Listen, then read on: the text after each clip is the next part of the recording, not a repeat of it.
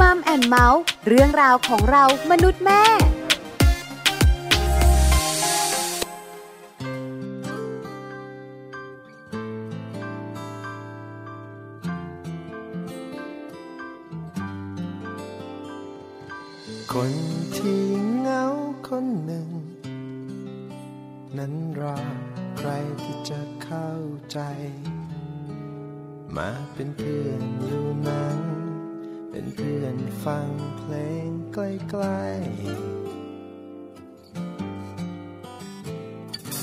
แบ่งปันทุกและสุข พูดคุยยามที่เหนื่อยหัวใจ แต่ว่าคนคนนั้น จะได้เจอกันวันไหน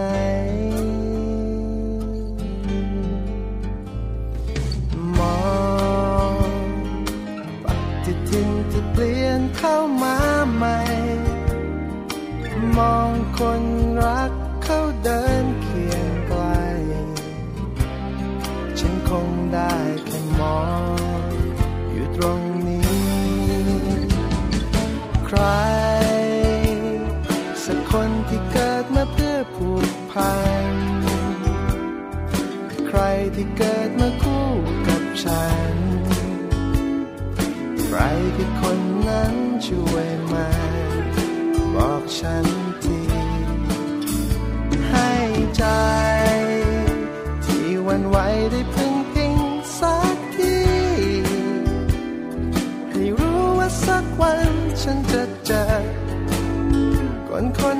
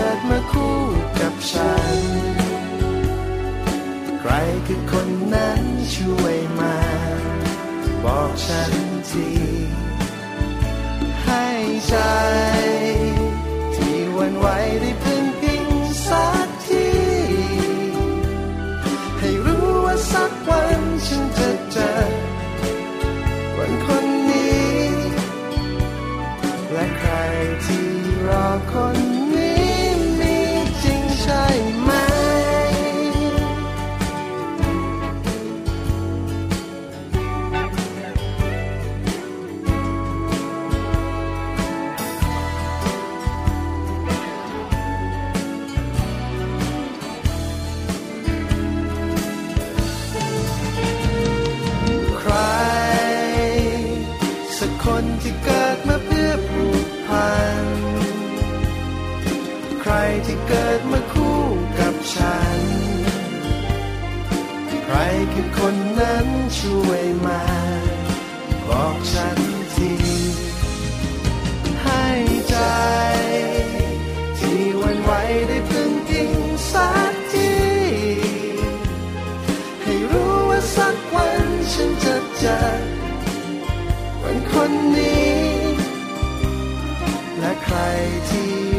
คนนี้มีจริงใช่ไหม แต่ใครที่รอตอน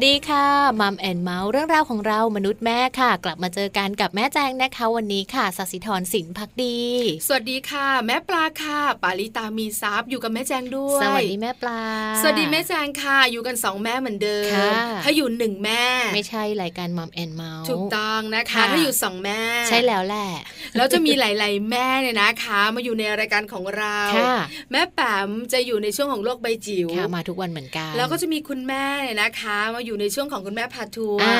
หรือไม่ก็อีกหลาย ๆ ช่วงในรายการค่ะที่สามารถแบ่งปันประสบการณ์กันได้ใช่แล้วมัมแอนเมาส์วันนี้ค่ะ บอกแม่ ๆ ของเรา เกี่ยวข้องกับอะไร วันนี้เกี่ยวข้องกับอาหารการกินของลูกอ๋อใช่ใช่มัมซอรี่นะคะ ประเด็นของเราชอบชอบค่ะมื้อเช้านั้นสำคัญชะไหนอ๋อคุณแม่แม่ๆหลายหลายๆครอบครัวบอกว่าสำคัญมากรู้ แต่คุณแม่แม่ๆอีกหลาย ๆ ครอบครัวก็บอกว่างั้นงั้นๆไม่ทันไงก็เลยรู้สึกว่าไม่สำคัญ ลูกก็ไปกินกลางวันเอาแล้วกันลูกอืมใช่ไหมคะอืมอืมหรือไม่เช้าเช้าๆก็เบาๆหน่อยค่ะอาจจะเป็นนม ขนมปังค่ะแล้วก็ไปโรงเรียนซะเอออมหรือบางคนก็เป็นข้าวเหนียวหมูปิ้งอ๋ออาจจะง่ายๆ หรือบางคนไม่กินเลยก็มีนะอ๋อเหรอโอวันตินหนึ่งแก้วแล้วก็ไปเลยก็มี ไม่กลัวลูกหิวเออ หรือว่าลูลูกกไม่ไม่กิหินวอ๋อลูกไม่หิวก็เลยไม่บังคับให้กิน หรือไม่ครอบครัวนั้นก็ไม่กินข้าวเช้ากัน เออเออนะเออจริง ๆ อาจจะมาจากพื้นฐานของคุณพ่อคุณแม่ด้วยที่ไม่กินข้าวเช้าค่ะแล้วพอมีลูกก็ลูกก็ไม่กินพอลูกไม่หิวเราก็เลยรู้สึกว่าไม่จำเป็นต้องให้กิน ใช่แล้วอันนี้ความมีผลเสียสำคัญไหมของมื้อเช้าของแต่ละครอบครัวเออไม่เหมือนไม่เหมืกัอนนกัน แต่วันนี้มัมซอรี่ค่ะค่ะจะบอกคุณแม่แม่ๆทุก ๆ ครอบครัว ว่าอาหารเช้าสำคัญมากใช่ๆสำคัญแบบไหนอย่างไร เราบอกคุณแม่แม่ๆอาจจะไม่เข้าใจ ไม่เชื่อด้วย เออ แล้วสองคนนี้ก็ไม่น่าเชื่อถือ วันนี้เรามีแขกรับเชิญพิเศษค่ะค่ะน่ารักมาก แขกรับเชิญของเราเนี่ยนะคะเชี่ยวชาญค่ะด้านโภชนาการสำหรับเด็กด้วยค่ะ คุณสุจิตสาลีพันธ์ค่ะ หรือว่าพี่ติ๋มนะคะที่ปรึกษาสำนักโภชนาการค่ะ เคยดำรงตำแหน่งนักวิชาการสาธารณสุขทรงคุณวุฒินะคะ ด้านโภชนาการของกรมอนามัยค่ะ วันนี้พี่ติ๋มจะมาบอกคุณแม่แม่ๆใน Mom and Mouth ค่ะว่ามื้อเช้าสำคัญขนาดไหนอืมคุณแม่แม่ๆจะได้เข้าใจ แล้วก็ตระหนักรู้อืมว่ามื้อเช้าเนี่ยมันสำคัญ เกี่ยวข้องกับเรื่องการเจริญเติบโตสมองของลูก ใช่ไหมคะใช่แล้ว ติดตามกัน Mom Story วันนี้ค่ะ ส่วนในช่วงของโลกใบจิ๋วค่ะ วันนี้แม่แปมนิธิดาแสงสิงแก้วนะคะ หยิบยกเรื่องของปัญหาลูกติดจอมาฝากกันค่ะ พร้อมกับนำวิธีการในการแก้ปัญหานี้มาบอกคุณพ่อคุณแม่กันด้วยค่ะ ลูกติดจอเป็นปัญหาของหลาย ๆ ครอบครัวใช่แต่อีกหลาย ๆ ครอบครัวก็ไม่รู้ว่ามันคือปัญหาอ่าถูกใช่ไหมค่ะคะแม่ปลาใช่อย่างครอบครัวของเราสองคนเนี่ยรู้ค่ะเราทำงานด้านนี้เราจะรู้ว่าใช่ส่งผลในอนาคตเยอะมาก พยายามเลี่ยงไม่ให้ลูกติดจออยู่ แต่ว่าก็จะมีบ้างในบางครั้งใช่ไหมบางวัน คือบางทีห้ามมากก็ไม่ได้ไงปล่อยมากก็ไม่ได้เอาแบบกลาง ๆ แล้วกัทะนเลาะกันโอ้แม่ลูกกับเรื่องเนี้ยใช่เดี๋ยวกันแม่แม่เดี๋ยวกัน เดี๋ยวกันแม่หลายเดี๋ยวใช่ไหมแต่ถ้าเราใจไม่แข็งพอค่ะปัญหานี้เกิดแน่นอใช่นใช่แต่อีกหลาย ๆ ครอบครัว ก็มองว่าเป็นตัวช่วยอืมอืมน่ากลัวมากค่ะเดี๋ยวไปรู้กันนะคะ ปัญหาเด็กติดจอเป็นแบบไหนอย่างไรมีผลเสียอย่างไรบ้างค่ะโลกใบจิ๋วช่วงท้ายรายการค่ะ และ Happy Tip for Mom นะคะวันนี้ค่ะก็เน้นไปในเรื่องของอาหารเช่นเดียวกันนะคะ เพราะว่าในแต่ละวัยค่ะ เขาก็จะต้องมีอาหารเสริมนะคะ วันนี้ Happy Tip for Mom นำมาฝากกันว่า แต่ละวัยนั้นค่ะ เราควรจะให้อาหารเสริมแบบไหนกันดีอาหารเสริมอืมดีนะ ก็นอกจากนมแม่ เวลาที่โตขึ้นมาหน่อยหนึ่งเกิน 6 เดือนแล้วก็เริ่มมีอาหารเสริมได้สำหรับบางบ้าน แต่ว่าบางทีคุณแม่ไม่รู้ไงคะว่า จะต้องให้อาหารเสริมอะไรแบบไหนกับลูกดี เพราะฉะนั้นเดี๋ยววันนี้ติดตามการกับ Happy Tip for Mom เลยค่ะ ไปเลยมะไปเลยค่ะ งั้นไปกันเลยค่ะ Happy Tip for Mom เคล็ดลับสำหรับคุณแม่มือใหม่ เทคนิคเสริมความมั่นใจให้เป็นคุณแม่มืออาชีพ แต่ละวัยให้อาหารเสริมแบบไหนดี การให้อาหารเสริมตามวัยเป็นขั้นของการเปลี่ยนอาหารสำหรับทารกนะคะ โดยเริ่มเสริมอาหารแข็งจากเดิม ที่เลี้ยงลูกด้วยเพียงนมแม่หรือว่านมผงทารกเพียงอย่างเดียวเท่านั้น การให้ลูกได้รับอาหารตามวัยค่ะ จะช่วยเสริมสร้างพัฒนาการด้านต่างๆ เพื่อให้ส่งเสริมการเจริญเติบโตตามปกติ ช่วยพัฒนาหน้าที่เกี่ยวกับการเคี้ยวและกลืนอาหาร ซึ่งไม่ใช่ของเหลวอีกต่อไปแล้วนะคะ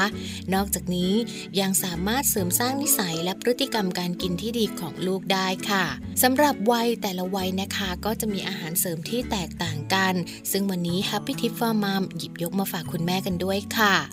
วัยแรกเกิดจนถึง 6 เดือนนะคะ แน่นอนเลยค่ะ ต้องกินนมแม่เพียงแค่อย่างเดียวเท่านั้น ยังไม่ต้องให้อาหารอื่นแม้แต่น้ำนะคะ เพราะว่าน้ำนมแม่อย่างเดียวมากพอแล้ว ที่จะทำให้ลูกเจริญเติบโตเต็มที่ทางร่างกายและสมองค่ะ มาถึงวัย 6 เดือนนะคะ ลูกควรได้อาหารมื้อหลักอย่างน้อย 1 มื้อค่ะ ซึ่งจะเป็นข้าวบดละเอียดกับน้ำแกงจืด สลับไข่แดง เนื้อปลา ตับ ผักบดหรือกล้วยสุกครูดก็ได้ค่ะสำหรับทารกวัย 7 เดือนควรได้อาหารหลักหนึ่งมื้อนะคะ ซึ่งอาจจะเป็นข้าวบดละเอียดกับน้ำแกงจืด เพิ่มไข่ทั้งฟอง เนื้อสาดบดหรือว่าสับละเอียดนอกจากนั้นอย่าลืมใส่ผักลงไปด้วยนะคะ มาถึงในวัย8ถึง9เดือนค่ะ ควรให้อาหารมื้อหลักอย่างน้อย 2 มื้อค่ะ ให้อาหารเหมือนกับในวัย 7 เดือนเลยนะคะ เพียงแต่เพิ่มปริมาณให้มากขึ้น และอ่อนนุ่มข้นขึ้นด้วยค่ะ ทารกในวัย 10 จนถึง 12 เดือน ก็ควรจะได้รับอาหารหลักอย่างน้อย 3 มื้อเลยค่ะ เพราะวัยนี้นะคะก็เริ่มโตขึ้นแล้ว แล้วก็สามารถที่จะกินอะไรได้เยอะขึ้นค่ะ ให้อาหารเหมือนในช่วงเดือนก่อนๆได้เลยนะคะ แต่เพิ่มปริมาณให้มากขึ้นและหลากหลายชนิดมากขึ้นค่ะ ซึ่งหลักการทั่วไปนะคะในการให้อาหารเสริมสำหรับทารกนั้นค่ะ คุณแม่อาจจะต้องเริ่มด้วยอาหารเสริมทีละอย่างนะคะ และให้ครั้งละ 1 ช้อนชาก่อน จากนั้นค่อยๆ เพิ่มขึ้นค่ะ ให้เพียงพอกับความต้องการของทารก ในระยะ 6 เดือนแรกนะคะ ให้อาหารเสริมแค่วันละ 1 ครั้ง และตามด้วยนมแม่ค่ะ และก่อนให้อาหารชนิดใหม่นะคะ ก็ควรจะเว้นระยะพอสมควรค่ะ จากอาหารชนิดแรกที่ให้พื่อทำการตรวจสอบก่อนนะคะว่าทารกยอมรับอาหารชนิดใหม่หรือไม่ และถ้าหากทารกปฏิเสธก็ไม่ควรบังคับให้กินค่ะ เพราะจะทำให้ทารกนั้นเกิดความฝังใจ และไม่ยอมกินอาหารชนิดนั้นอีกเลยก็ได้ ควรหยุดไปก่อนระยะหนึ่งนะคะ งดไว้ประมาณ 1-2 สัปดาห์ และจากนั้นค่อยเริ่มต้นให้ใหม่ค่ะพบกับ Happy Tip for Mom กับเคล็ดลับดีๆ ที่คุณแม่ต้องรู้ได้ใหม่ในครั้งต่อไปนะคะ ทุกสิ่ง ที่ใจฉันเคย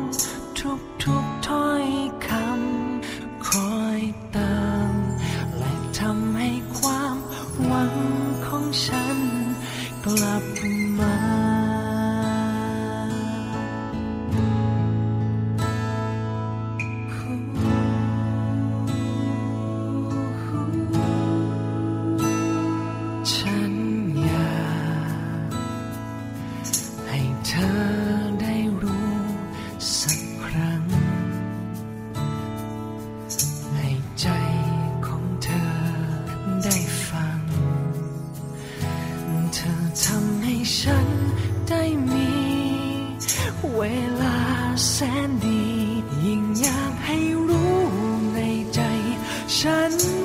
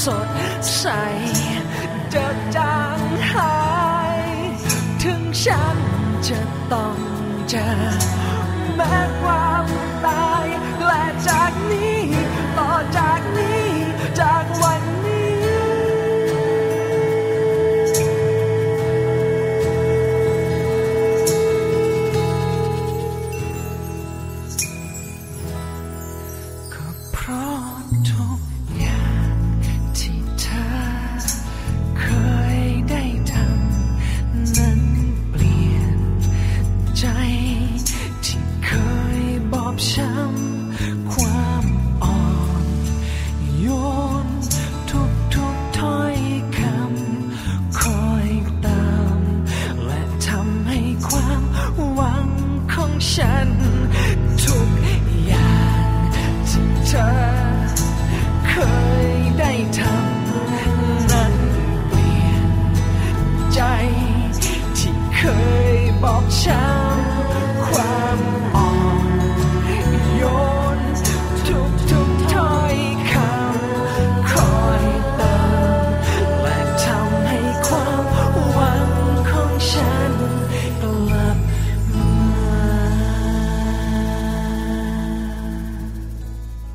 ลับเข้ามาค่ะในช่วงนี้นะคะ มีข่าวคราวดีๆ มาฝากกันด้วยค่ะ โดยเฉพาะฝากไปถึงคุณพ่อคุณแม่หลาย ๆ คนเลยนะคะ ที่ยังไม่ได้สอนลูกเกี่ยวกับเรื่องราวของการใช้เงินค่ะแม่ปลา ใช่แล้วค่ะเห็นด้วยกับแม่แจงมากๆ วันนี้นะคะ ข่าวคราวของเราอืมเกี่ยวข้องกับเรื่องของสตุ้งสตางค์ค่ะเกี่ยวข้องกับแม่แม่ๆเกี่ยวข้องกับลูกๆด้วยนะคะ แล้วยังเป็นผลงานวิจัยด้วยค่ะข้อมูลเรื่องนี้เป็นแบบไหนอย่างไร แม่แจงอาสา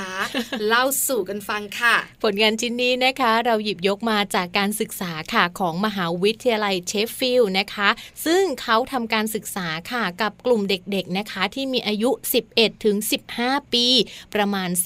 3,200 คน ก็จะเป็นกลุ่มเด็กที่โตขึ้นมาหน่อยวัยประถมปลายนะคะค่ะเขามีการสอบถามค่ะถึงรูปแบบการได้รับเงินค่าขนมในแต่ละเดือนของเด็กกลุ่มนี้นะคะ และรูปแบบการใช้จ่ายเงินค่ะ ซึ่งทีมวิจัยนะคะเขาพบว่าเด็กกลุ่มตัวอย่างค่ะ ก็คือวัย 11-15 ปีเนี่ยแหละ แบ่งออกได้เป็น 2 กลุ่มตัวอย่างนะคะ โดยกลุ่มตัวอย่างแรกค่ะ เป็นกลุ่มที่มีรายได้จากการทำงานพิเศษนะคะ และอีกหนึ่งกลุ่มค่ะ ก็เป็นกลุ่มที่ขอเงินค่าขนมจากคุณพ่อคุณแม่เพียงอย่างเดียวค่ะ ทีนี้เขาก็เลยมาสังเกตนะคะ เรื่องของพฤติกรรมการเก็บออมค่ะ คุณพ่อคุณแม่เชื่อไหมคะว่ากลุ่มเด็กที่เขาทำงาน part time เพื่อหารายได้ในช่วงเรียนนั้น เขามีแนวโน้มว่าจะเก็บออมเงินได้เยอะมากกว่ากลุ่มที่ขอเงินคุณพ่อคุณแม่เพียงอย่างเดียวค่ะ คุณพ่อคุณแม่หลาย ๆ ครอบครัวนะคะ จะเป็นว่าที่คุณแม่อ๋อเป็นคุณแม่ที่มีลูกเล็กวัย baby ค่ะวัยเข้าเรียน วัยประถมต้นประถมปลายอ่าเริ่มปิ๊งไอเดียค่ะถ้าเป็นแบบนี้โตขึ้นจะจะให้ให้ลูลูกฝึกทำงานงาน part time คุณแม่ขาฟังก่อนฟังก่อน ว่าจริง ๆ แล้วเนี่ยนะคะ มันมีข้อดีมันมีข้อเสียค่ะเด็กๆที่ขอเงินคุณพ่อคุณแม่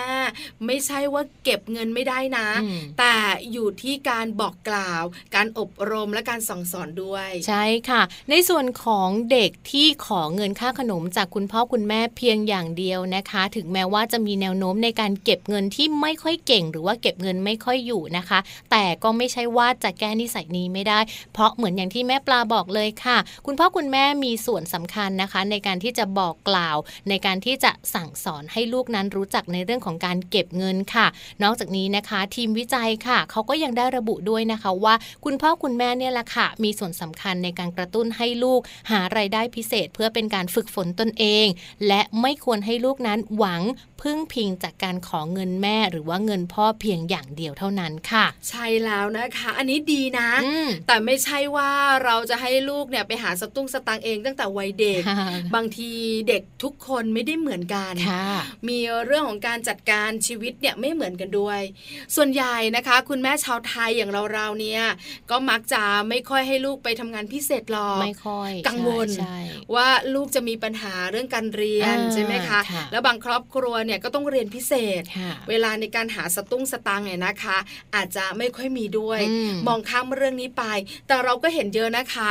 ตามร้านขายอาหารหรือว่าขายของต่างๆเนี่ยนะคะ เราจะเห็นน้องๆเนี่ย ใส่ชุดนักเรียนอ่าแล้วก็มาช่วยมาให้บริการเราด้วยใช่แล้วนะก็เหมือนนะคะกับเป็นการฝึกอาชีพในช่วงปิดเทอมนั่นเองค่ะ แล้วเชื่อมามีผลงานวิจัยบอกต่ออีกนิดนึงด้วยบอกว่า พ่อแม่ยุคใหม่ค่ะมีการพูดคุยเรื่องเงินกับลูกกันน้อยลงอ่าอาจจะทำให้ช่เด็กๆอาจจะไม่ได้ซึมซับค่ะเรื่องการเก็บสตุ้งสตางค์อยากได้ก็แบมือขออมอยากได้ก็ขอสตางค์ขอไม่ได้ก็อ้อนอ้อนๆหน่อยเดี๋ยวก็ได้ค่ะเพราะฉะนั้นค่ะ คุณแม่แม่ขาเรื่องงานพิเศษก็ส่วนหนึ่งที่จะปลูกฝังการใช้สตางค์ของเขาได้ค่ะแต่การบอกการสอนอืมการอบรมเขาเรื่องของสตุ้งสตางค์ยังสำคัญอยู่ค่ะเพราะฉะนั้นถ้าเราแม่ๆนะคะ มองข้ามเรื่องการออมของลูก อันเนี้ยส่งผลต่ออนาคตของต่อลูกอด้วยนาเนาะคตการใช้สตางค์ของเขาใช่กระปุกออมสินยังจำเป็นอยู่ทุกยุคทุกสมัยนะจริง ๆ ตั้งแต่สมัยรุ่นเรา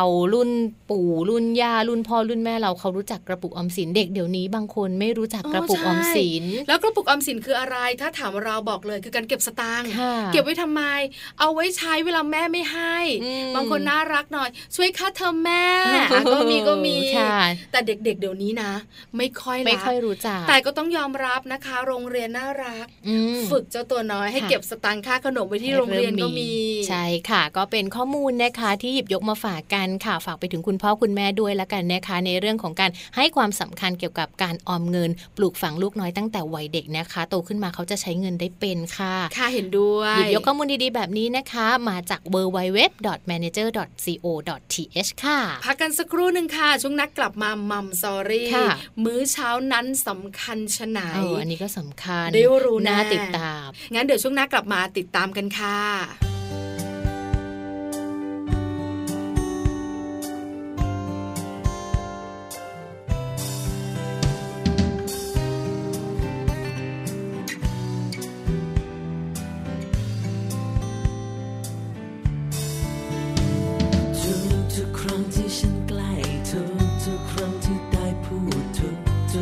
ที่พบกับเธอ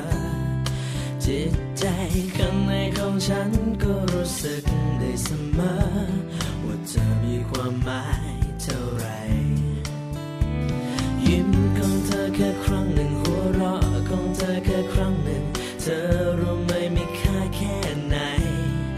หมื่นพันฉันจะสะสมทุกอารมณ์เก็บเอา เป็นคะแนนเป็นรางวัลและเป็นเหมือนหนังของขวัญที่เติมในชีวิตฉันส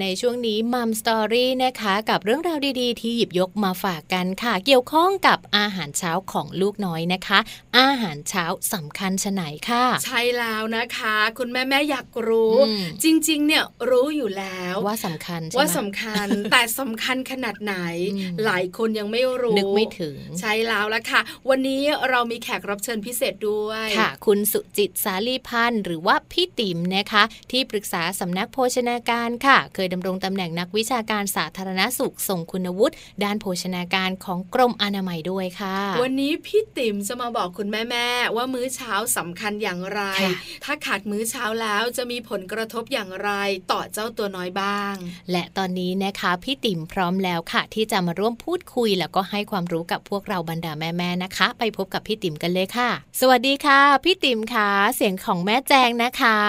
ค่ะ สวัสดีค่ะแม่แจ๊ค่ะสวัสดีค่ะแม่ปลาก็อยู่ด้วยค่ะพี่ติ๋มขาอ๋อค่ะ สวัสดีแม่ปลาด้วยค่ะ วันนี้เราอยู่ด้วยกัแม่น แจงกับแม่ปลาค่ะค่ะสองแม่กับค่ะพี่ติ๋มของเรานะคะ เรื่องราวที่ค่ะจะคุยกันในมัมแอนเมาส์เป็นเรื่องของมื้อเช้าของเด็กค่ะพี่ติ๋มขาวันนี้ขอค่ะข้อมูลหน่อย เรื่องของมื้อเช้าของเด็ก หลายหลายท่านโดยเฉพาะแม่แม่ๆรู้ว่าสำคัญค่ะพี่ติ๋มข่าวค่ะวันนี้เน้นและย้ำเรื่องความสำคัญของมื้อเช้า ในมัมแอนเมาส์อีกรอบหนึ่งสิคะค่ะ ก็อย่างที่แม่แม่ปลาบอกว่าเนี่ย มื้อเช้าเนี่ยสำคัญซึ่ง คุณแม่ทั้งหลายได้รู้แล้วที่สำคัญเนื่องจากว่า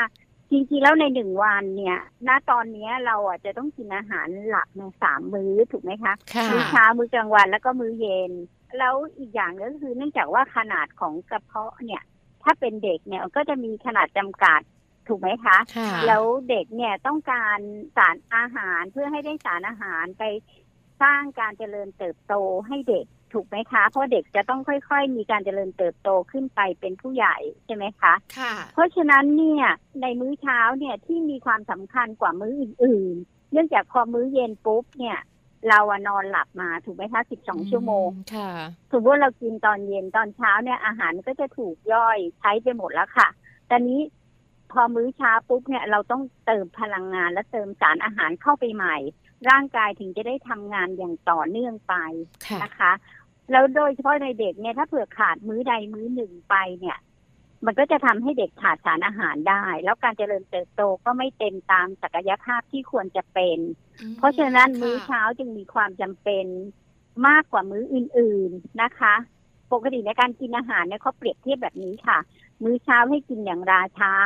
นะคะค่ะมื้อกลางวันก็รองลงมาเป็นราชินี แล้วมื้อเย็นก็เป็นยาจกไม่ต้องกินเยอะก็ได้เดี๋ยวต้องนอนแล้วอืมเดี๋ยวแต่มื้อวนเช้าเนี่ยสำคัญมาก ๆ เลยค่ะค่ะค่ะสำคัญมากเลย โดยเฉพาะเด็กๆตัวเล็กๆเนี่ยใช่นะคะถูกค่ะ พี่ติ๋มคะถ้าสมมติว่าเด็กๆของเราเนี่ยนะคะ ได้รับอาหารเช้าอย่างเพียงพอออืมผลดีที่เกิดกับเด็กคืออะไรอะคะพี่ติ๋ม ถ้าเผื่อเราได้รับอย่างเพียงพอเนื่องจากว่าตอนตื่นขึ้นมาเนี่ยอาหารก็ถูกย่อยไปหมดแล้วนะคะ เพราะนั้นเนี่ยต้องการอาหารใหม่เพื่อให้ได้สารอาหารได้พลังงานกับร่างกาย เพียงพอก็คืออันที่หนึ่งเนี่ยเด็กเนี่ยต้องไปโรงเรียนถูกไหมคะ ต้องเรียนหนังสือต้องมีสารอาหารต่างๆ เนี่ยไปเลี้ยงภายในร่างกายเลี้ยงเลือดเลี้ยงอะไรจะทำให้เด็กเนี่ยมีสมาธิในการเรียนไม่หิว ถ้าท้องหิวเนี่ยนะคะ เด็กก็จะไม่ตั้งใจเรียนไม่มีสมาธิในการเรียนค่ะเพราะฉะนั้นเนี่ยอาหารมื้อเช้าโดยเฉพาะอย่างยิ่งเด็กเนี่ยจำเป็นคุณแม่เนี่ยต้องเตรียมไว้ให้เลยนะคะ จัดหาหรือว่าจะซื้อหาหรือจะอะไรก็ให้เด็กได้กินมื้อเช้าไปก่อนนะคะอืมค่ะ สมัยตอนที่พี่เนี่ยลูกตอนลูกยังเด็กๆเนี่ย เช้าขึ้นมาเนี่ยจะป้อนเลยนะคะ ไข่ ต้มหนึ่งฟองไข่ลวกเนี่ยแล้วกับนมอะไรเงี้ยถ้าค่ะรีบๆอะค่ะอืมโดยเราเนี่ยสามารถที่จะเตรียมไว้ตั้งแต่ตอนเย็นได้นะคะอ๋อค่ะเตรียมส่วนประกอบต่างๆ ไว้ตอนเช้าก็เอามาปรุงมาอุ่นเพิ่มอะไรเงี้ยค่ะอย่างมุติถ้าเผื่อเราจะเตรียมข้าวผัดเนี่ยใช่ไหมคะค่ะเราก็เตรียมวัตถุดิบเมนู ต่าง ๆ ว่ามีส่วนประกอบอะไรบ้างก็เตรียมไว้เช้าก็ผัดเลยอะไรเงี้ย คุณแม่ต้องเตรียมหน่อย เพราะว่าถ้าถึงมื้ออาหารเนี่ยถ้าเป็นเด็กเนี่ย คุณแม่ต้องคอยดูแลละค่ะค่ะนะคะอืไม่อย่างนั้นแล้วก็เด็กๆก็จะไม่ค่อยรับประทานใช่คุณแม่ก็ต้องถูกแล้จัวดก็จะหาและดูแล ใช่ใช่ไม่งั้นเขาก็จะชินไงอืมอย่างเวลาใครถามว่าเนี่ย อาจารย์ถ้าเผื่อเราจะให้อาหารเด็กเนี่ยตั้งแต่เด็กเล็ก ๆ เนี่ยเริ่มกินอาหารได้หลังจากหกเดือนไปแล้วเนี่ยนะคะค่ะ ก็เลยบอกว่าจะป้อนมื้อไหนดีบอกเอามื้อเช้าไปเลย เพราะว่าเด็กจะได้คุ้นชินอืมกับการกินมื้อเช้า ถึงแม้จะกินได้น้อยก็ไม่เป็นไรเดี๋ยวพอโตขึ้นเนี่ยเขาก็จะกินได้เพิ่มขึ้นเอง อย่างนี้ตอนเช้าเช้าๆบางทีเช้ามากเด็กอาจจะดื่มนมได้นิดนึงก็ไม่เป็นไร เดี๋ยวพอมื้อวันถัดๆไปเนี่ย เขาก็สามารถกินเพิ่มได้อะไรเงี้ยค่ะอืมอืมค่ะ ประโยชน์ชัดเจนนะคะ แม่แจงคุณผู้ฟังก็คือเรื่องของการที่จะมีสมาธิในการเรียนใช่ผลการค่ะเรียนความจำการต่างเอๆอเด็กๆ จะดีค่ะขึ้นด้วยอืมใช่ไหมคะการพี่ติ๋เจมริญจ๋าเติบโตใช่ค่ะใช่ค่ะเพราะถ้าเผื่อเรากินได้สามมื้อเนี่ยนะคะ ไปกินมื้ออื่น เยอะเนี่ยมันก็ไม่ได้ เพราะว่าด้วย ขนาดจำกัดของกระเพาะอาหารเด็กเนี่ยคะใช่ไหมคะ เพราะนั้นเนี่ยเขาควรจะต้องกินทุกมื้อเพื่อให้ได้สารอาหารครบถ้วนในแต่ละวันค่ะค่ะค่ะ พี่ติ๋มขาอย่างนี้ค่ะ คุณแม่หลายท่านบอกว่าเข้าใจนะแล้วก็รู้ด้วย ว่าอาหารห้าหมู่สำคัญ ต้องกินให้ค่ะครบในแต่ละมื้อค่ะหนึ่งค่ะมื้อก็ต้องห้าหมู่ แต่บังเอิญค่ะมื้อเช้าเนี่ย เวลาไม่เคมันยได้อาจจะเร่งมันไม่ทันรีบต้องค่ะเน้นหมู่ไหนเป็นพิเศษ หรือว่าสารอาหารจำพวกไหนเป็นพิเศษคะถ้าเป็นมื้อเช้าอ๋อมื้อเช้าก็อาจจะเป็นพวกเอ่อเนื้อสัตว์ต่างๆ ไข่ ถั่วนมที่เป็นแหล่งของโปรตีนค่ะนะคะค่ะก็เป็นข้าวสมมุติถ้าเผื่อเป็นโจ๊กเนี่ยสมมติยกตัวอย่างง่ายๆ ถ้ากินโจ๊กก็มีไข่มีเนื้อหมูใช่ไหมคะค่ะแต่นี้ผักเนี่ยอาจจะได้น้อยมากสำหรับโจ๊กอะนะคะ คุณแม่อาจจะต้องเตรียมผลไม้ไปให้ลูก ก็พอที่จะทดแทนกันได้ หรือไม่คุณแม่อาจจะเตรียมผักอะไรไปใส่ในโจ๊กให้หน่อยนึงอะไรเงี้ยได้อืมต้มไปเพราะว่า โดยปกติเนี่ยโจ๊กมันก็จะไม่มีผักอยู่แล้ว หรือถ้าเป็นข้าวเหนียวหมูปิ้งใช่ไหมคะบางทีเด็กข้าวเหนียวหมูปิ้งหมูทอดข้าวเหนียวไก่ทอดเนี่ยคุณแม่อาจจะต้องเตรียมผัก ไปหรือเตรียมผลไม้ไปก็ยังพอจะแทนกันได้ค่ะอืมทีนี้สงสัยต่อค่ะว่าถ้าสมมุติว่าลูกๆหลาย ๆ บ้านค่ะ ไม่กินอาหารเช้าค่ะ ผลเสียเนี่ยเกิดอย่างไรบ้างคะคืออย่างนี้ค่ะ ยกตัวอย่างง่าย ๆ ในหนึ่งวันเนี่ย สมมติว่าต้องกินพลังงานเนี่ยค่ะเอ่อร้อยกิโลแคลอรี่ถูกไหมคะค่ะค่ะสมมติว่าแบ่งไปสิบกิโลแคลอรี่เนี่ยเป็นเรื่องของอาหารว่างไปใช่ไหมคะ ที่เหลือก็มื้อละสามสิบสามสิบถูกไหมคะ แล้วพอสามสิบเช้าไม่ได้ใช่ไหมคะ ก็มาเหลือสามสิบกลางวันกับเย็นค่ะถูกไหมคะ ถ้ากินน้อยอย่างนี้ไปเรื่อยๆอะเด็กได้รับอาหารไม่พอ ซึ่งมีผลทำให้ได้รับพลังงานและสารอาหารไม่พอด้วยเช่นกันอืมพอไปอย่างนี้ไปเรื่อยๆเนี่ยแทนที่เด็กเนี่ย จะเติบโตเต็มตามศักยภาพที่ควรจะเป็นสมมติว่าน้ำหนักส่วนสูงได้ตามเกณฑ์อะไรเงี้ยก็อาจจะ พร่องไปอะไรเงี้ย พอไปค่ะนานๆก็อาจจะแบบทำให้เด็กเจริญเติบโตไม่เต็มที่อ๋อเพราะอัตราค่ะการเจริญเติบโตของเด็กเนี่ยมันจะเป็นช่วงๆใช่ไหมคะแม่แจงแบบว่าค่ะตรงนี้ตรงนี้ถ้าเผื่ออย่างนุถ้าเป็นเด็กผู้หญิงเนี่ยป .6 เนี่ยจะสูงมากกว่าเด็กผู้ชายค่ะมันอยู่ในช่วงของโกสเบิร์ดที่เขาเรียกกันมันแบบช่วงก้าวกระโดดของเขา พอผู้ชายก็จะเป็นมหนึ่งใช่ไหมคะค่ะค่ะนั่นแหละความสูงจะต่างกันและอย่างอื่นก็โตไปเรื่อยๆ เพราะฉะนั้นเนี่ย ส่วนใหญ่แล้วจะเห็นได้ว่าณปัจจุบันเนี้ยเด็กไทยเนี่ยจะสูงมากขึ้นค่ะแสดงว่าเด็กไทยที่ผ่านมาเนี่ยได้รับอาหารเนี่ยเพียงพอเพื่อที่ให้การเจริญเติบโตของเขาเนี่ยสูงได้ตามที่ควรจะเป็นใช่ไหมคะอืมค่ะ อันนี้คือข้อแรกเลยค่ะพี่ติ๋มบอกว่าค่ะเกี่ยวข้องกับเรื่องของการเจริญเติบโตของค่ะร่างกายค่ะเติบโตเต็มศักยภาพสมวัยของเขาถูกแล้วถ้าเป็นค่ะเรื่องของใช่ค่ะการเรียนล่ะคะ ถ้าเผื่อเราเราเป็นผู้ใหญ่เนี่ยเรานึกง่ายๆหรือ เด็กที่ไม่ไม่ได้ทานอาหารเนี่ยจะรู้สึกหิวถูกไหมคะค่ะค่ะพอหิวเนี่ยไปนั่งเรียนนะก็ไม่มีสมาธิในการเรียน ใช่ไหมคะ ไม่มีสมาธิในการเรียนก็จะทำให้ประสิทธิภาพในการเรียนเนี่ยลดลงอืมนะคะค่ะ แล้วนอกจากนี้แล้วเนี่ย ถ้าเผื่อเราไม่กินแล้วเรามากินมื้อต่อไปเนี่ยกินเยอะเกินไปเขาบอกว่า การที่กินเยอะเกินไป มันก็อาจจะมากเกินที่จะได้รับในแต่ละวันก็อาจจะมีปัญหาเรื่องโรคอ้วนได้เหมือนกันอืมถูกไหมคะค่ะเหมือนกับเรื่องกล่องข้าวน้อยค่าแม่เหมือนกับเราเวลาถ้าเราไม่ทานวิเลยแล้วมาทานรวมเนี่ยค่ะหิวไปหมดทุกอย่างประมาณนั้นนะคะ เพราะฉะนั้นเนี่ยเขาบอกว่าเมื่อถึงเวลาอาหารเนี่ยควรจะต้องทานโดยเฉพาะเด็กๆอย่างเงี้ยค่ะแบบเมื่อหรือแม้แต่ผู้ใหญ่ก็ตามเนี่ย ถึงเวลาอาหารเนี่ยก็ควรจะต้องทาน หหิวไม่หิวอะถึงเวลาอาหารคุณก็ต้องมาทานก่อนถูกไหมคะอืมค่ะประมาณนั้นเพียงแต่ว่า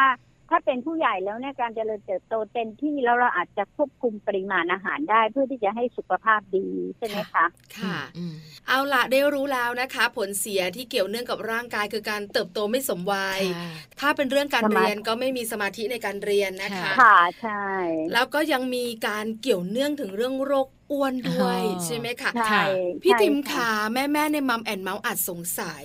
ก็มื้อเช้าเนี่ยก็ไม่ได้กินแล้ว กลางวันค่ะเย็นก็แค่กินทดแทนมื้อเช้าเออเข้าได้ไหไปมอาจจะเยอะหน่อยค่ะมันจะอ้วนได้ค่ะยังไงพี่ติ๋มจ๋าหลายคนอาจจะนั่งเถียงแบบนี้ในใจก็ได้ พี่ติ๋มอธิบายว่าเรื่องทำไมนี้หน่อยสิถึงอ้คะวนใช่ค่ะค่ะ เพราะว่าจริงๆแล้วเนี่ยเวลาหิวเนี่ย เราอาจจะกินได้เยอะแต่อาหารที่กินเนี่ยเราอาจจะกินแบบ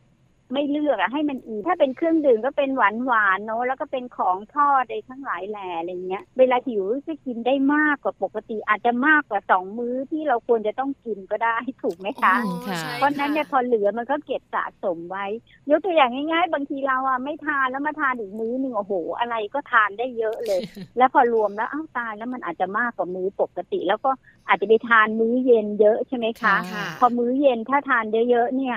ก็อาจจะแบบ เหลือแล้วก็เก็บสะสมไว้ได้ด้วยเหมือนกันอะไรเงี้ยก็เปลี่ยนเป็นไขมันได้เหมือนกันอืมค่ะค่ะ เพราะฉะนั้นเหมือนพี่ติ๋มบอกเลยนะคะว่าเราควรจะต้องกินอาหารให้ครบทั้ง3มื้อ โดยเฉพาะลูกของพวกเรามื้อเช้า มื้อกลางวันค่ะแล้วก็ใช่มื้อค่ะเย็น ไม่สามารถค่ะเอามื้อใดมื้อหนึ่งมาทดแทนมื้อเช้าได้นะคะใช่ค่ะโอ้โดยเฉพาะอย่างยิ่งมื้อเช้าเนี่ยไม่ควรจะจะงดเลยเพราะมันสำคัญมากเลยอืมอค่ะย่างอย่างพี่เองเนี่ยมื้อเช้าเนี่ยพี่ก็ทานเต็มที่เลยนะคะ แบบ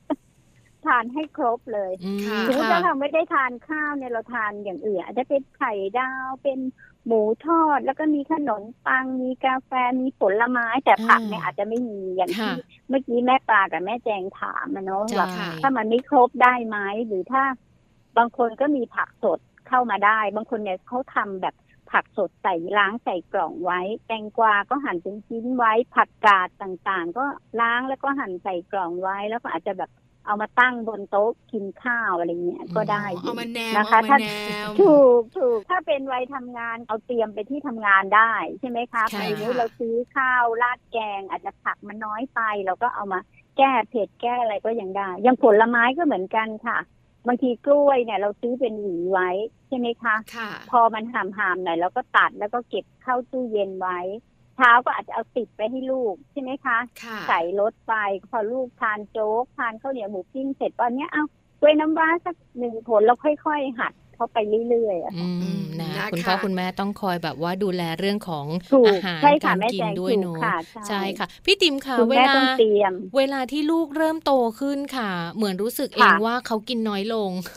ตอนช่วงเช้าอืมเพราะว่าอย่างตอนเด็กๆอะค่ะ อย่างลูกของแม่แจงเองอย่างเงี้ยตอนช่วงปหนึ่งค่ะปสองเนี่ยเขาจะกินเยอะแต่พอปสามปสี่เขาจะเริ่มกินอาหารเช้าน้อยลงเขาจะกินแต่นม แต่โอวันตินกับขนมปังนิดหน่อยเอง อันนี้มันเขาเป็นอาการเบื่ออาหารของเด็กวัยนี้หรือเปล่าคะไม่น่าจะใช่เนอะบางบางบางเด็กบางคนเขารู้จักว่ากลัวที่จะดูแลควบกลัวคุไม่มหล่อน้ำหนักตัวเองใช่แต่เราก็ต้องอธิบายให้เขาฟังว่าจริงๆแล้วเนี่ย นมหนึ่งกล่องเนี่ยค่ะพอไม่พออาจจะมีขนมปังด้วยใช่ไหมมีผลไม้ด้วยอืมก็ยังโอเคแบบลูกเอาไข่ไหมเอาไส้กรอกไหมเอาหมูทอดไหมเนี่ยเราก็ต้องหาไว้ให้เขาแบบเปลี่ยนไปสักชิ้นหเรื่อยนึ่งสองชิ้นอะไรเงี้ยค่ะอ๋อประมาณนั้นอืมค่ะให้เขากินเพิ่มเข้าไปอะๆค่ะ ไม่เกี่ยวกับวัยนะใช่พอเริ่มโตใช่ขึ้นก็ห่วงหลอกเออห่วงแบอาจบจะว่าดูดีใช่อาจจะอย่างนั้นอาจจะอย่างนั้นใช่เดี๋ยวนี้เด็กหลายคนดูนะบางทีเราบอกว่าโอ๊ยตายอย่าเพิ่งดูเลยค่ะ เพราะว่าหนูยังต้องโตอีกแต่เพียงแต่ว่าให้รู้จักเลือกกินใช่ไหมคะค่ะอืมเลือกกินอาหารพี่ติ๋มขามีคุณแม่แม่ๆอีกหลาย ๆ ท่านสงสัยอีกแล้วแม่ปลาก็สงสัยค่ะเรื่องนี้เหมือนกัน คือเรื่องของอาหาร หมวดหมู่ของค่ะอาหารคือคุณแม่หลายท่านค่ะเนี่ย สมมติแกงจืดเต้าหู้หมูสับตำลึง แล้วลูกก็กินตำลึงด้วย ก็เป็นผักละค่ะแล้วคุณแม่ใช่ก็ยังอยากจะให้ลูกกินผลไม้ด้วยอย่างเงี้ย แล้วลูกไม่อยากกิน ถ้าลูกกินผักแล้ว มื้อนั้นไม่กินผลไม้ได้ไหมอะคะพี่ติ๋มก็ได้จริงๆแล้วเนี่ยผักกับผลไม้เนี่ยนะคะ จะให้สารอาหารเนี่ยคล้ายกันก็คือให้วิตามินแร่ธาตุค่ะแล้วก็ให้ใยอาหารความต่างของผลไม้ก็คือจะมีน้ำตาลด้วยค่ะโดยเฉพาะผลไม้ที่มีรสหวาน เพราะฉะนั้นเนี่ย คนที่ต้องการควบคุมน้ำหนักเนี่ย อาจจะต้องดูแลชนิดของผลไม้ที่ทานด้วยอะไรเงี้ยบางคนทานกล้วยน้ำว้าทีนึงสี่ผลแต่ละมื้อไม่ได้ใช่นะคะ ถ้าเป็นฝรั่งเป็นแอปเปิลเป็นอะไรเนี่ย พลังงานอาจจะน้อย คือเป็นผลไม้ที่ให้พลังงานน้อยเมื่อเทียบกับอย่างอื่น อย่างเช่นฝรั่งแอปเปิลอะไรทั้งหลายแต่ถ้าเป็นลำไยเป็นเงาะ ซึ่งถ้าผลไม้ที่มีรสหวานเนี่ย เราจะทานได้เยอะความแตกต่างของสองอันนี้เป็นแบบนี้อ๋อถ้าผักเนี่ยเขาบอกถ้าเป็นเด็กเนี่ย อย่างน้อยๆมื้อหนึ่งเนี่ยต้องประมาณหนึ่งทัพพีค่ะนะคะหกปีขึ้นไปเนี่ยประมาณหนึ่งทัพพีต่อมื้อ ถ้าผู้ใหญ่ก็สองทัพพี เด็กเล็กแต่โตหน่อยก็คืออาจจะหนึ่งทัพพี หรือว่ามื้อละประมาณสามช้อนกินข้าวอะไรประมาณแบบเนี้ยค่ะอ๋อค่ะ นั่นแหละ ก็มีส่วนอยู่แต่ผักนี่คืออย่างน้อยนะคะ คุณสามารถทานได้มากกว่านั้น แต่ผักเนี่ยมันจะมีข้อจำกัดที่ว่า คนจะไม่ชอบกินมากกว่าถูกไหมคะ ถ้ามันใช่เยอะค่ะมากใช่ไหมคะรสค่ะชาติบางทีมันไม่เยอร่อยอ่าใช่ใช่ค่ะ แต่ถ้าเผื่อน้องทานผักเนี่ยดีดีกว่าทานผลไม้อีกค่ะอ๋อใช่ไหมคะเพราะว่าค่ะมันก็แทนกันได้ละค่ะ ให้วิตามินกับแร่ธาตุเหมือนกันถ้าใครไม่ชอบทานผลไม้ถ้าทานผักได้ก็ทานไปแต่ผักนี่ก็ต้องแบบเป็นผักสดบ้างอะนะคะค่ะเพราะว่าถ้าผ่านความร้อนเนี่ยวิตามินบางตัวเนี่ยมันก็จะแบบ หายไป จะละลายไปสูญเสียไป ถ้าเผื่อโดนความร้อนโดยการต้มลวกอะไรอย่างเงี้ยค่ะอืมเพราะฉะนั้นค่ะผักเนี่ยก็ต้องทานผักสดบ้างอะไรเงี้ยนะคะอืมได้อย่างนี้ดีเลยถ้าเผื่อลูกทานในเนี้ยนะคะค่ะ แกงจืดเต้าหู้หมูสับใส่ตำลึง แล้วก็ทานตำลึงแล้วอาจจะใส่แครอทเข้าไปหน่อยนึงอะไรเงี้ยใช่ไหมคะก็ได้ใช่อยู่ค่ะ เอาค่ะละวันนี้คุณแม่แม่ๆของเราได้รู้แล้วนะคะ มื้อเช้านั้นสำคัญชะไหนค่ะสำคัญจริง ๆ เลยสำคัญมากๆ พี่ติ๋มค่ะสุดท้ายค่ะ พี่ติ๋มอยากฝากบอกอะไรคุณแม่แม่ๆของเราที่ฟังอยู่ เกี่ยวข้องกับเรื่องของอาหารเช้าของลูกเชิญได้เลยค่ะก็อยากจะฝากคุณแม่นะคะ ว่าอาหารมื้อเช้าเนี่ยเป็นมื้อที่สำคัญเพราะฉะนั้นเนี่ยคุณแม่ต้อง เสียสละหรือว่าเตรียมให้ลูกนะคะ อาจจะเตรียมเองหรือว่าถ้าคุณแม่ไม่ว่างมากก็อาจจะซื้อแล้วก็เราก็หาสิ่งต่างๆ เติมเข้าไปอย่างเช่นเป็นผักเป็นผลไม้เราเราซื้อไว้อยู่แล้วใช่ไหมคะเวลาเราซื้อพวกนี้เราจะซื้อไว้เยอะใช่ไหมคะผลไม้เราซื้อเป็นกิโลสองกิโลเราก็เตรียมแบ่งแล้วก็เอาเตรียมไปให้ลูกทาน แต่ถ้าคุณแม่ไม่มีเวลาเตรียมจริง ๆ ไม่ทานต้องไปทานที่โรงเรียน เดี๋ยวนี้โรงเรียนส่วนใหญ่จะมีอาหารมื้อเช้าขายนะค่ะค่ะแม้แต่โรงเรียนเล็กๆ เนี่ยเขาก็จะมีแบบโจ๊กสิบบาทข้าวเหนียวหมูอะไรเงี้ยเขาก็ขายสิบบาทอืมเราก็อาจจะต้องเตรียมไปคอยดูให้ลูกได้ทานนะคะ เวลาไปส่งที่โรงเรียน แล้วพยายามฝึกให้ลูกได้ทานอาหารเช้า ถึงแม้จะเช้าหน่อยก็ปลุกขึ้นมานะคะ แล้วก็ พยายามให้เขาทานให้ได้ เขาก็จะมีพฤติกรรมที่จะต้องกินมื้อเช้า บางคนเนี่ยไม่ชอบกินมื้อเช้าเมื่อตอนโตเนี่ยเพราะว่าเด็กๆอะเขาก็ละเลยไปเนี่ยนะคะอืมเพราะฉะนั้นเนี่ยคุณแม่ฝึกถ้าให้เขาคุ้นชินกับมื้อเช้านะคะ เพราะว่าเป็นมื้อที่สำคัญในเรื่องยิ่งเด็กเนี่ยที่อยู่ในวัยกำลังเจริญเติบโต และอยู่ในช่วงที่ จะต้องศึกษาเล่าเรียนนะคะ ตรงนี้สำคัญค่ะฝากคุณแม่ไว้ด้วยนะคะ ค่ะ วันนี้นะคะขอบคุณพี่ติ๋มมาก ๆ เลยค่ะทำให้พวกค่ะเราบรรดาแม่ ๆ นะคะ ได้ตระหนักค่ะ ถึงความสำคัญของอาหารเช้าสำหรับลูกๆนะคะ ขอบคุณพี่ติ๋มค่ะ ค่ะ สวัสดีค่ะค่ะยินดีค่ะค่ะแม่ปลากับแม่แก้วนะคะสวัสดีค่ะค่ะ สวัสดีค่ะค่ะ ขอบคุณพี่ติ๋มนะคะ คุณสุจิตสาลีพันธ์ค่ะ ที่ปรึกษาสำนักโภชนาการ และเคยดำรงตำแหน่งนักวิชาการสาธารณสุขทรงคุณวุฒิด้านโภชนาการกรมอนามัยด้วยนะคะวันนี้ค่ะ ได้ความรู้เยอะเลยนะคะทำให้คุณแม่ๆในมัมแอนเมาส์ของเรา ได้ทราบแล้วค่ะว่ามื้อเช้าสำคัญมากขนาดไหนอืมถ้าลูกของเราขัดมื้อเช้าโอ้โหผลกิเสียมื้เยอะเช้าเลน้อยยผลเสียเยอะเนาะค่ะเติบโตก็ไม่สมวัย เรื่องของผลการเรียนก็แย่ลงด้วย สมาธิก็ไม่มีค่ะนะคะ โรคอ้วนก็ถามหาเอออันเนี้ยน่าแปลกใจกับเรื่องของโรคอ้วน ใช่แล้วค่ะค่ะได้คำตอบกันแล้วนะคะ คุณแม่ๆของเราเชื่อมาค่ะเดี๋ยวพรุ่งนี้ตอนเช้าอืมจัดเต็มแน่นเลยห้าหมู่ครบ หลายชามเลยนะคะ ก็เป็นเรื่องราวดีๆที่วันนี้หยิบยกมาฝากกันในช่วงของมัมสตอรี่ค่ะ พักกันสักครู่นะคะ แล้วเดี๋ยวช่วงหน้าค่ะ กลับมาติดตามกันกับการแก้ปัญหาลูกติดจอกับแม่แป๋มในโลกใบจิ๋วค่ะ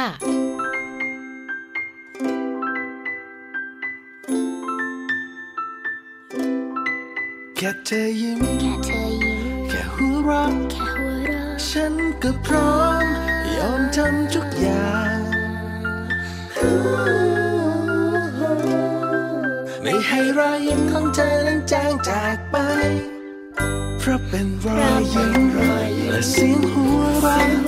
ที่ฉันไม่มีวัน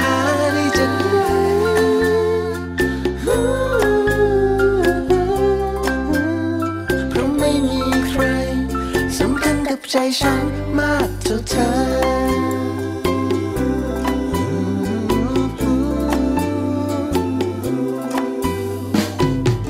ลาบยศชื่อเสียงเงินทองหรืออะไร ต่อให้มาแค่ไหน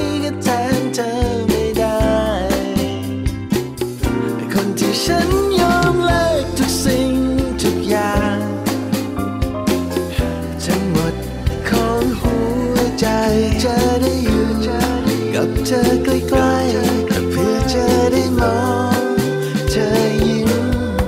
เพราะแค่เธอยิ้มแค่หัวเราะฉันก็พร้อมยอมทำทุกอย่างไม่ให้รอยยิ้มของเธอนั้นจางจากไปรับเป็นรอยยิ้มและเสียงหัวเราะที่ฉันไม่มีวันหาไ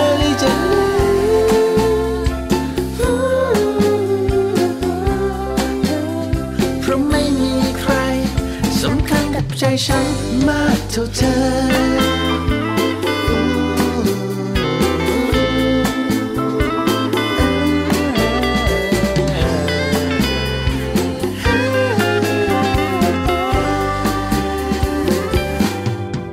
แค่เธอยิ้มแค่เธอยิ้มแค่หัวเราะแค่หัวเราะฉันก็พร้อม ยอมทำทุกอย่าง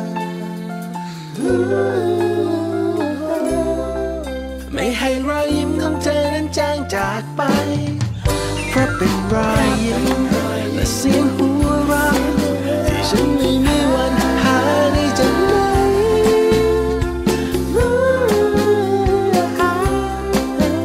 เพราะไม่มีใครสำคัญกับใจฉันมากเท่าเธอเพราะไม่มีใคร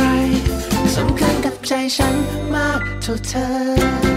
กลับเข้ามาค่ะในช่วงนี้นะคะ โลกใบจิ๋ว How to ชิวๆของคุณพ่อและคุณแม่ค่ะ แม่แปมนิธิดาแสงสิงแก้วนะคะ รอให้ข้อมูลพวกเราบรรดาแม่ๆอยู่ค่ะ กับวันนี้เลยนะคะ ปัญหาลูกติดจอค่ะ ปัญหานี้คุณพ่อคุณแม่หลาย ๆ ครอบครัว เวียนหัวปวดหัว แก้ไม่เป็นแก้แล้วก็ไม่แก้ได้ยากด้วยใช่ไหมคะปัญหาแบบนี้เกิดขึ้นกับหลาย ๆ ครอบครัวในยุคปัจจุบันค่ะบางครอบครัวก็เป็นปัญหาเล็กอืมๆแก้ไขได้พอคุยกันรู้เรื่องอ่าบางครอบครัวแย่เลยแก้กไม่ลายได้เป็นปัญหาใหญ่มากใช่แล้วค่ะแล้วก็ส่งผลต่อลูกพฤติกรรมเปลี่ยนไปค่ะสุขภาพแย่ลงอืมวันนี้ไปรู้กันค่ะ แม่แปมของเราจะมาบอกทั้งหมด ข้อมูลมีอะไรแม่แปมบอกว่าจะบอกหมดเลยค่ะแม่แจงใช่ค่ะ พร้อมไหมคะพร้อมแล้ว ไปกันเลยกับปัญหาลูกติดจอโลกใบจิ๋วค่ะโลกใบจิ๋วโดยแม่แบบนิชิราแสนสีแก้วครับ สวัสดีค่ะ กลับมาเจอกันในช่วงโลกใบจิ๋วค่ะ How to ชิวๆของคุณพ่อกับคุณแม่นะคะ วันนี้ชวนคุยเรื่องปัญหาลูกติดจอนะคะ จะทำยังไงกันดีนะคะ ในยุคนี้ที่เรียกได้ว่า จอทั้งจอมือถือ จอคอมพิวเตอร์นะคะต่างๆ แท็บเล็ตต่างๆ เข้ามาเป็นส่วนหนึ่งในชีวิตประจำวันของลูกของเราอย่างเรียกว่าค่อนข้างจะจะเยอะทีเดียวนะคะ จนกระทั่งอาจจะเกิดปัญหาการที่เด็กติดจอแล้วก็ส่งผลเสียนะคะ ทั้งเรื่องของร่างกายแล้วก็สุขภาพต่อไปได้ในอนาคตนะคะ วันนี้ข้อมูลจากกองทุนพัฒนาสื่อปลอดภัยและสร้างสรรค์นะคะ ชวนกันคุยค่ะว่าเราจะทำอย่างไรเพื่อที่จะลดปัญหาลูกติดจอนะนะคะ อันแรกก็คือการให้เวลาคุณภาพกับลูกนะคะ เวลาคุณภาพค่อนข้างเป็นนามธรรมนะคุณผู้ฟังเวลาที่เราบอกว่าเราต้องให้เวลาคุณภาพ นั่นแปลว่าเราต้องหาเวลาละค่ะ ในการที่จะให้เกิดกิจกรรม ให้เกิดความใกล้ชิดกันในครอบครัว แต่เวลาคุณภาพไม่ได้หมายถึงว่านั่งอยู่ในห้องเดียวกัน แล้วต่างคนต่างใช้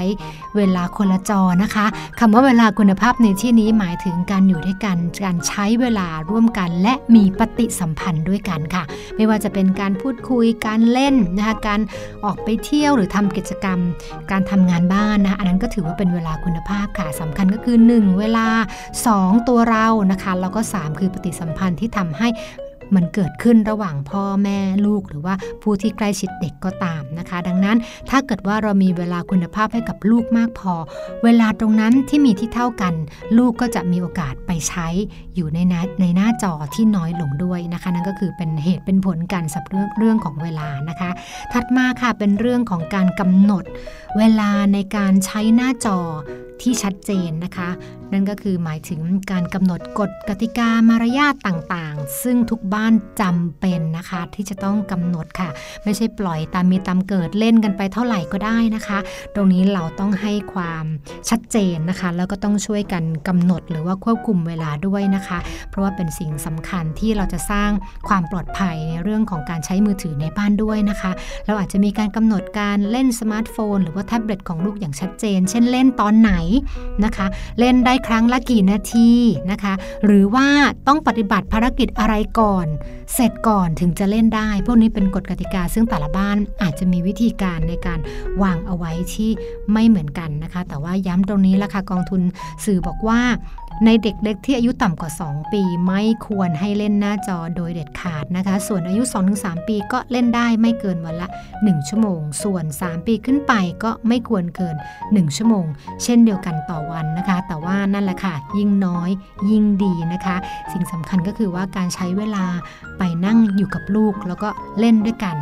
สร้างปฏิสัมพันธ์ที่ดีต่อกันน่าจะดีกว่า ถัดมานะคะเป็นการหากิจกรรมทางเลือกค่ะ ที่อาจจะเหมาะแล้วก็สนุกกว่าหน้าจอนะคะบางทีเด็กๆ บอกว่าโอ้เล่นอันนั้นก็ไม่สนุกเล่นนี้ก็ไม่สนุกก็เลยไปอยู่ที่หน้าจอมือถือนะคะ ดังนั้น คุณพ่อคุณแม่อาจจะต้องเพิ่มงานค่ะในการช่วยกันคิดแล้วค่ะว่า เราควรจะ สร้างกิจกรรมแบบไหนที่จะสนุกกว่าการที่ให้ลูกของเราอยู่หน้าจอนะคะ เช่นการออกไปเดินสำรวจนะคะ